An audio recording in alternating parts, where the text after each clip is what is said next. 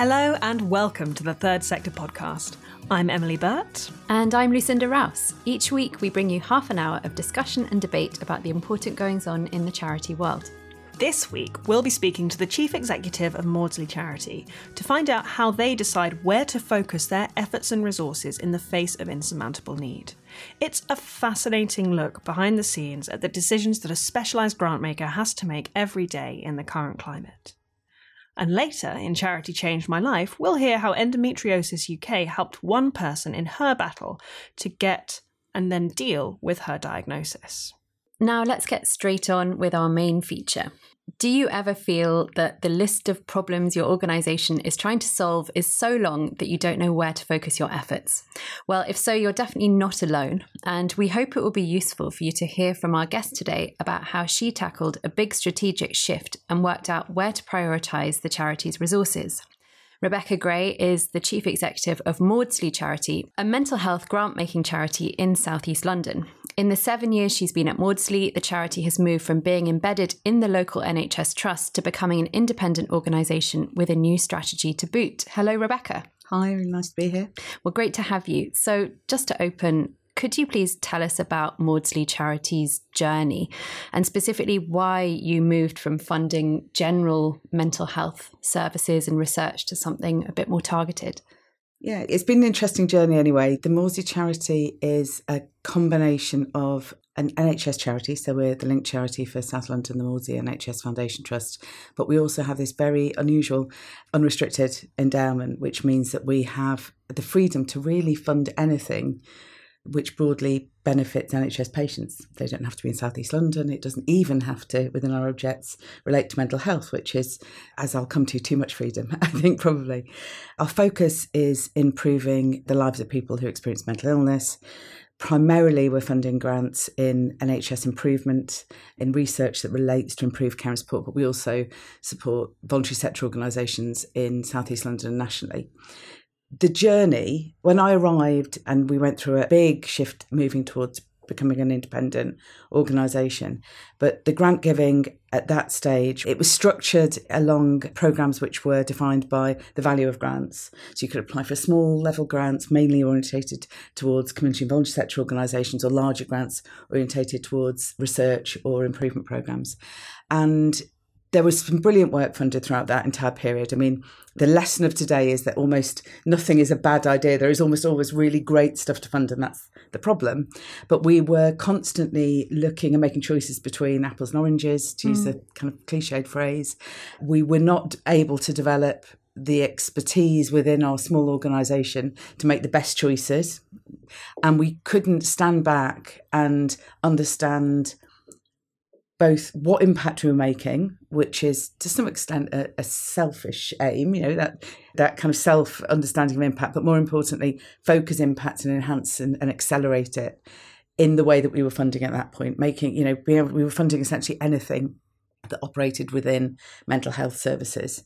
So we started, particularly when we had a new board, we had a new board which we appointed in 2018 from a really wide variety of backgrounds, mostly not in mental health. And it gave us the freedom to say, right, okay, what's going to make the biggest difference? How are we going to focus our resources, given not only the unending need, but the unending possibilities and opportunities we have to make a difference, to really kind of focus down and, and, and shift what we were doing? Mm. So that was the, the starting point for deciding that we wanted to fund across uh, thematic strategic programs rather than be a very general fund for those working in mental health. I think that's absolutely fascinating and a very intentional choice to be strategic and to be intentional. But I imagine that also throws up quite a number of challenges, particularly at a time when, as you say, we know that the need of the service users is you know, it's extortionate, yeah. particularly among young people in today's climate. So, could you tell us a little bit about the kind of challenges that you face now as a grant maker when choosing exactly where and how you are going to spend that money? And I guess, in a way, make some sort of value judgment on where that need is greatest. Absolutely. So, first of all, it was about lots and lots of conversations. So, being very open and transparent that that was the direction we were going in so that stakeholders could play a part in those decisions and influence the direction of travel. And that characterised the process from very, very, very early on. I suppose what we wanted to do was think about three things.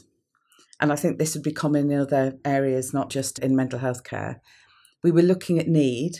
Mm. And as you say, need is absolutely astonishing, particularly. I mean, we were making these decisions prior to uh, the pandemic, but has accelerated much further since. So, where is their need? Where is the challenge? And well, there's a phrase we use quite a lot, which is who is most failed. And by that, we don't just mean who is most failed by services, but by society, by broader challenges.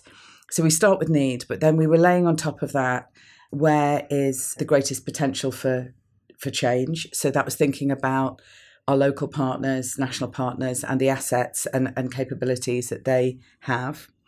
We are very much place based, but with an ambition for national and potentially international impact. So we are based on the site of the Maudsley Hospital, but we're also based on the site of the Institute for Psychiatry, Psychology and Neuroscience, which is part of King's College London. And between them, they are, you know, incredibly world-leading institutions in terms of pioneering change in mental health care, and in a place with an incredibly diverse and thriving voluntary community sector. So we were looking also at what's the potential locally. So who might we fund not only to improve the lives of people in Southeast London, but which will then have an impact potentially on the wider NHS and beyond. And then the third point was where can our kind of funding make the most difference? So if you take the example of the kind of research we fund, we tend to fund at the level I don't want to get too technical, but feasibility studies, pilot studies, the studies which may then develop adequate evidence for research teams to apply to a really large funder like the Wellcome Trust or to the National Institute of Health Research or the MRC. So we play a particular role in supporting teams who've got a really great idea to develop that research to the next stage. So we were looking at the kinds of funding we were able to provide and also the way we work, which is very much connecting people, creating collaboration, supporting partnerships. So we were looking at from all those three lenses. It wasn't just a question of who's most in need. If we were doing that, I think it would have been impossible because we would have been making value judgments about whether early intervention in children's services or dementia services were more important. And we certainly wouldn't want to do that. So we spent absolutely ages interviewing people, looking at data, looking at what we'd funded in the past that we felt was really the most more effective kind of grants that we'd given in the past and came up with eight or nine areas that we thought had real potential. And at that point, I genuinely think we could have picked any of those and we would have done, we could have done really, really good work. And there was a point at which I think we were almost torturing ourselves with which direction to go. And the chair of our board at the time kept saying, You can't make a wrong call here. You've done enough work that any of these areas would will do good in the world, really, really powerful good in the world. So we then kind of spent more time assessing what the options were, and we, we came up with two first thematic programs. The first one, which is a program called Living Well with Psychosis, is about, as you might expect, supporting people who have an experience of a psychotic illness like schizophrenia or schizoaffective disorder or, or bipolar disorder to get what they need. And that might be the right kind of treatment. It might be more personalised care, it might be more culturally appropriate care. It might be support to get opportunities for education and employment. And part of the reason we picked that was because Southeast London has some of the highest rates of psychosis, uh, not only in the UK, but in Europe. Very, very high concentrations. Um, it ties very specifically to broader inequity. There's a, a, strong element of race inequity and links to social deprivation and experience of trauma in terms of what might drive the levels of psychosis area. And we're very interested in understanding and playing into reducing inequity in the way that we work. But also, we were working with institutions that had a phenomenal track record of work in developing care for people with psychosis and understanding what's going on. So, really phenomenal research. And then I suppose the third element of that was who else is funding? Who else is working in this area? And I think that's a really crucial question for any organisation, whether they are grant funding or whether they're deciding which area they're going to provide services or campaign in. Are we going to duplicate what others are doing? Are we really going to do something that could be really quite fill a gap? And psychosis is not an area that is well invested in in terms of other grant funders. So we were looking at serving a population that is highly stigmatized, experiences high levels of inequity, really not great outcomes in all sorts of levels, and you know multiple levels of discrimination and equity piled on and not that many people really paying very close attention or working in the area so that felt like absolutely the perfect kind of spot for us and then the second theme which we haven't yet launched but is in the final design stages is around young people. It's around early intervention for young people who, the way we're describing this at the moment, but it will become snappier, is young people who are most at risk of developing severe mental illness, but least likely to get care in the way and the time and the place that they need it. So, a real focus on people from marginalised communities and experiencing all sorts of adverse experiences. Um, and that built on a big commitment we'd made to fund a new integrated care and research centre on the Maudsley site called the Pears Maudsley Centre for Children and Young People, which will open next year. And we'd invested 10 million into that centre. So that really kind of we were building on uh, an ongoing commitment to young people's mental health. Um, and we wanted to do something that's very, a little bit more upstream. So we're not in the public health prevention mm-hmm. space, but we are in very, you know, the space of very early intervention and trying to reduce the need for those young people as they grow into adulthood to, to, to need to rely on mental health services. And is that second component around young people, is that specifically for Southeast London, or is that part of your wider national strategy? So, our, our wider national strategy is to some extent to invest local for national impact. Mm-hmm. So, we are funding programs which demonstrate a level of innovation and have the potential to develop learning and evidence that can be used elsewhere.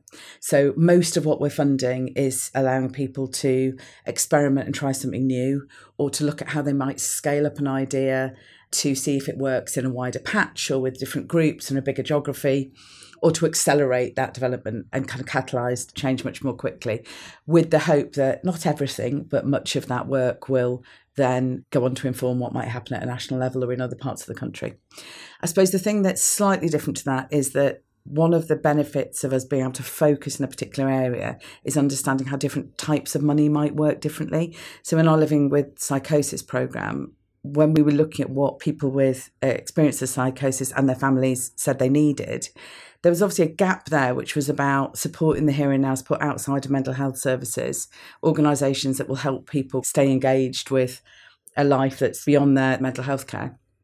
So we're developing a part of that programme specifically orientated towards community and voluntary sector organisations in southeast London, providing what will probably be core funding to organisations that are already not only supporting people who have severe mental illness but are well trusted by, and that's really important because there is a real, uh, it's a disproportionate number of uh, people from black communities who are impacted by psychosis, and there is a lack of trust for mental health services. And actually, the voluntary community sector play a really important role in providing support, often to people who don't necessarily have faith in statutory services. Mm. So that's where we are doing something slightly different. That's very local impact, providing, trying to build the capability in that patch. Our other work is really intended to impact locally and then have a ripple effect nationally, we hope in time. It must be quite an interesting position to be in where you are both investing in NHS funding and in community funding as well. And this coming at a time when we know that the National Health Service is under immense strain. Could you talk a little bit about how you kind of separate those two funding streams out? Give us some more details on that. So, one example would be this very specific stream, which is really about capability and core funding. Right. That's very, very clear, and, um, and we draw very kind of clear lines around that. A lot of our other funding, actually, we encourage messiness, we encourage partnerships, we encourage collaborations that cross over boundaries. And particularly in this, the young people's programs, I think the focus of that will be partnerships between the NHS, community sector, often maybe local authorities that don't sit squarely in a neat place. And that's partly because for that programme, a lot of the young people won't be in contact with mental health services at all already. They're missed. So if you're trying to find people that are missed, there's no point just looking at the young people who are already in contact with health services. And that requires different kinds of collaboration. So we actively encourage, and we will say we will have a bias towards applications that cross those boundaries that are active in considering the real lives of the people that they're trying to impact rather than how services are organised. And, and to say as well, both of our funding programmes are heavily influenced directly by people with lived experience. So, particularly in how we make decisions on grants, we have groups of people with experience of psychosis that review all of our grant making applications and inform our decisions. And we're working with a group of young people at the moment to design our, our programme. That informs the need to not be too tightly bound to who can apply for this kind of fund and who can apply for that. We're very much driving partnerships I think that's really, really interesting. And I love what you said there about the messiness of some of these applications. Something that I hear time and again from small, local, even large charities is that they find grant makers can often be quite restrictive in the things that they will fund. So it's short term projects over a specific time plan and it's short term. There is a great need for sort of unrestricted funding that allows them to keep their services going rather than going into specific projects. How important do you think unrestricted and flexible funding is? I think it's essential, but you need to be clear that that's the purpose of the fund. So, again, you know, that's why we are we're being really specific that there is some of this funding which is absolute to that, which is to sustain you and allow you to carry on do what you're doing and not get distracted by the need to create a, a made up project that actually takes away from your core purpose and doesn't support you and actually makes you more fragile in the long term. Where we're looking at funding experimentation innovation I think that has to be project orientated.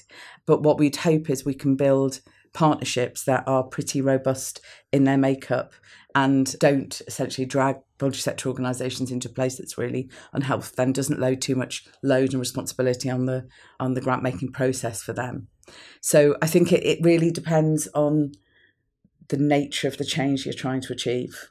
And then thinking about Maudsley's place within the wider mental health ecosystem. Have you found it difficult at any point to sort of work out where you fit and where collaboration with other entities who are working on similar areas would be worthwhile or, or whether it's better to sort of go out on your own? It's a really interesting question because there aren't very many funders in mental health. There are very few. There are organisations that have a mental health focus as part of their programme or have funded mental health work, but it's relatively unusual. I think we've grappled with these tensions around are we local, are we national? what's our role in influence? I think it's been a really big tension as well because it'd be really nice for me to spend all, all my days going out and meeting other national organisations working mental health and feeling part of a, a, conversation. But we've got to work out again. Uh, it, we we spent a lot of time last year working up a change model, and that was really really helpful because I think we need to understand where do those links actually deliver something, or whether is it just organisational ego.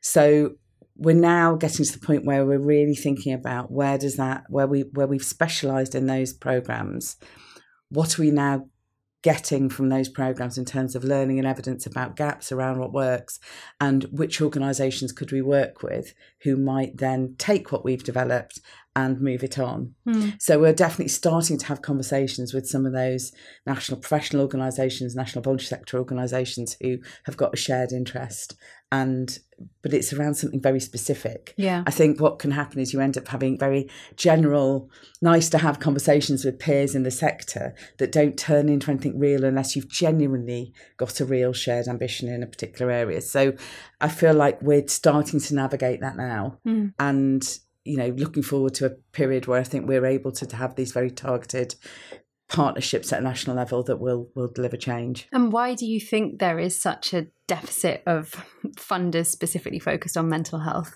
And do you think that's going to change in the coming years? I mean, it's been interesting because we have this other, uh, we have a complicated uh, set of roles, but one of our roles is to generate funding for work across our patch as well. So I mentioned the Pears Maudsley Centre for Young People's Mental Health.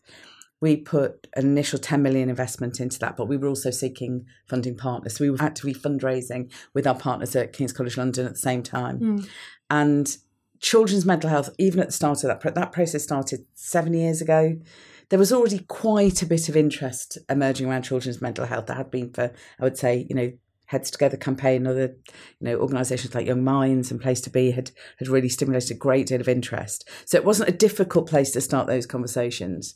But I think post pandemic, it's very unusual for us to talk to a funder where there isn't a very strong interest. So while there aren't many completely dedicated funders, it feels as though there has been quite a strong shift. And I think what's been useful post pandemic is people understanding the intersection between those mental health issues and deprivation and inequity and race, race equity. And so it feels like we are pushing at much more of an open door.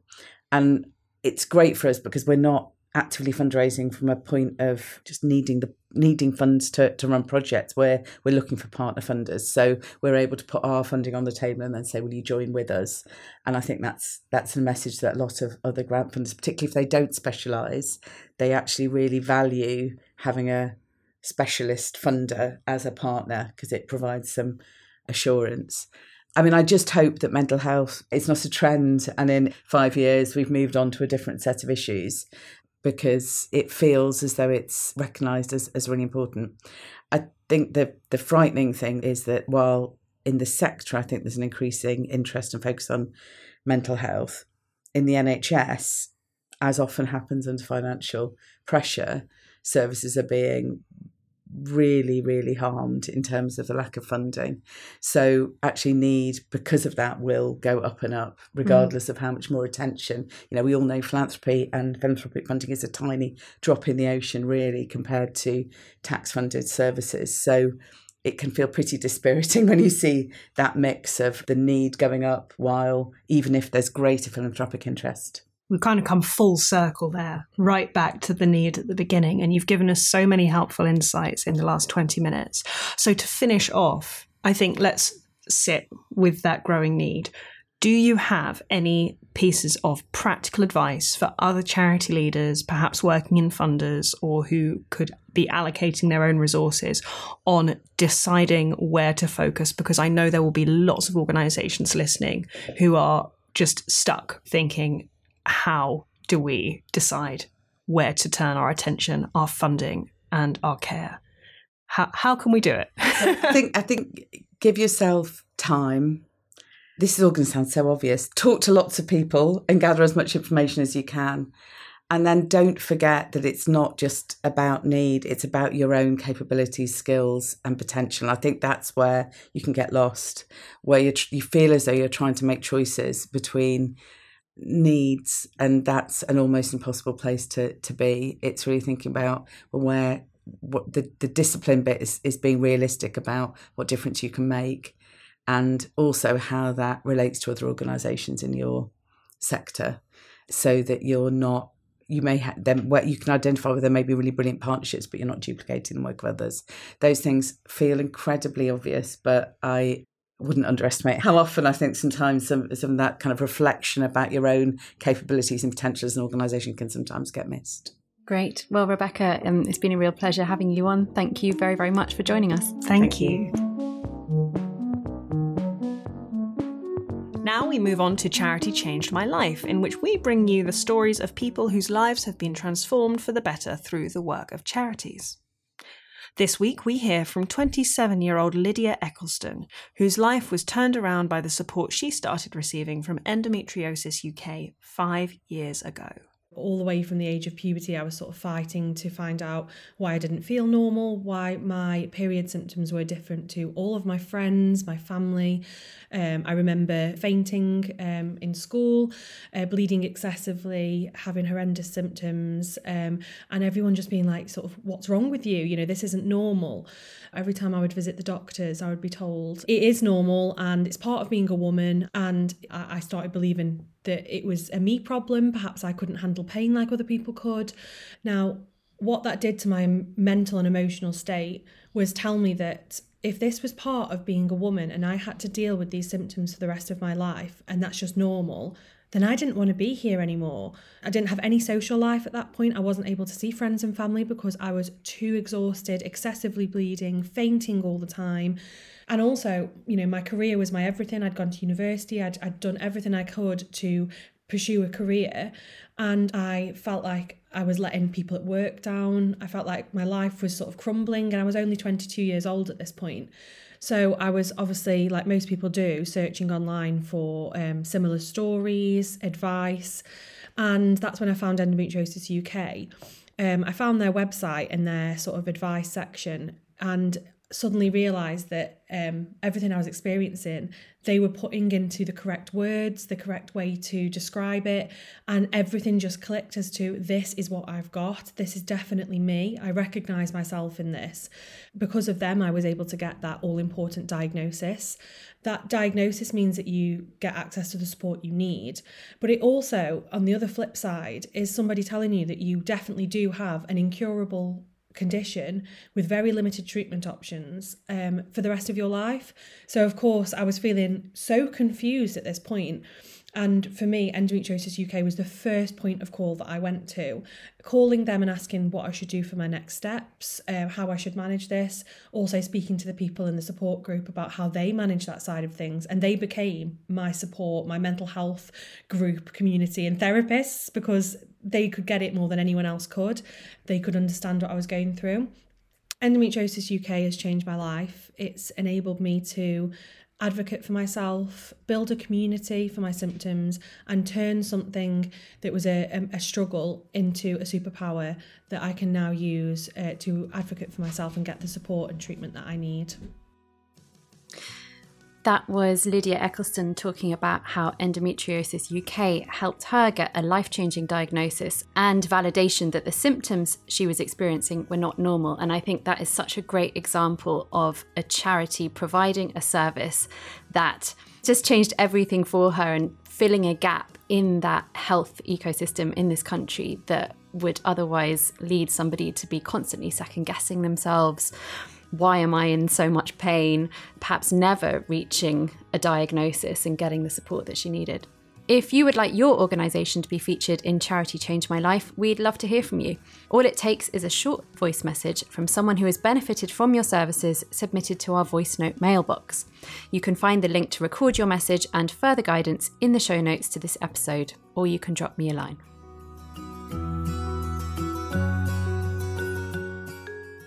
Well, that's it for this week. Next week, we'll be seeking to demystify social investment opportunities for charities and help understand why they can be an appealing alternative to grant funding.